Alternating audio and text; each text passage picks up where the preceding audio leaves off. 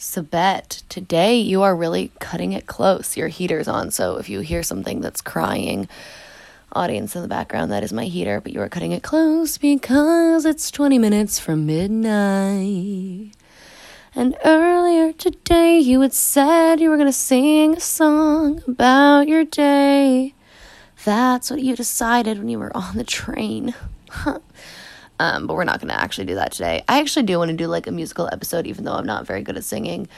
Um, I think that like something that surprises me about my musical improv is that because I don't really know the structure of a song, it really just helps me like actually structure is supposed to breed creativity, but you know, because I don't know the structure of a song, I can just sort of sing whatever I want to sing. And I take pause where I need to take pause, and I think of rhyme when rhyme is appropriate. And when I feel like rhyme does not fit with my vibe, I say no rhyme. No slant, no full, no rhyme.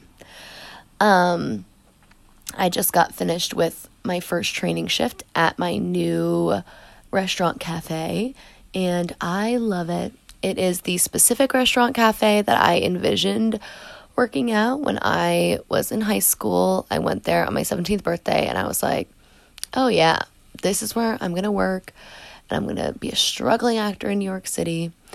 And living just a block away from that place and meeting all these wonderful people there um, makes me feel warm inside and um, like I'm a little I don't know if it's quite puzzle piece, but you know like those um I don't know this game specifically, so this might not be right, but like Eats Shoots, and Ladders is that Eats Shoots, and Leaves is actually a children's storybook, but like Chutes and Ladders is that a board game where you can sort of like create a kind of like maze and if you like put a little wiggly worm then the a marble might travel somewhere. Like so, imagine a marble marble is traveling down a maze, and I just feel like I put in like a cog where it goes like, you know, it just like hit its new place in the in the maze, um, and I'm excited and happy, and I just feel nice, like a real person who's alive.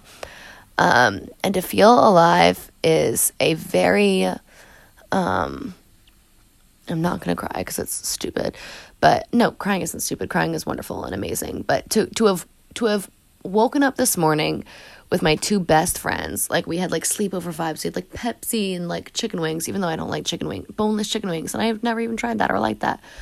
Um, but I felt happy today, and I, yeah, I just love myself and the people that I've met and my friends I surround myself with. Like that is such a beautiful, beautiful thing.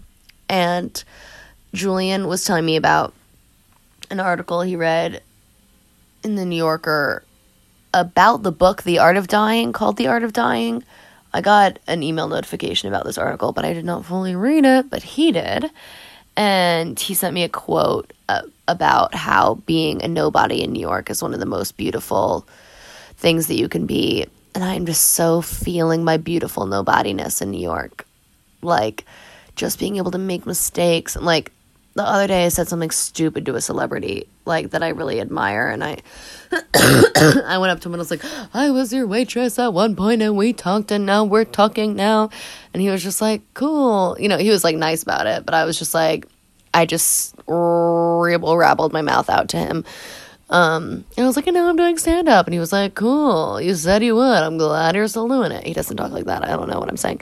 But, um, I was embarrassed about having done that. And it's just like, no, it is never embarrassing to be over affectionate or enthusiastic. And anyone who tells you otherwise is trash. Like, that is, it is only embarrassing ever to be mean. Being mean is embarrassing. Being loving and praising something that you're interested in or showing your enthusiasm for something is only endearing to the point of sometimes pain because we love it so much and it should not be painful because other people will put us down for that enthusiasm. So remember that, Sabet.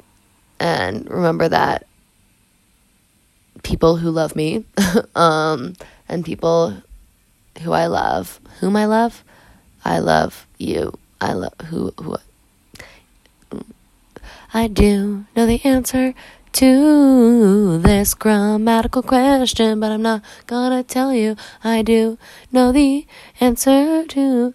It's the hot girl summer anthem or bummer anthem. Yeah, I was just listening to that song because I listen to good music. So, um, that's a little bit about where I am at.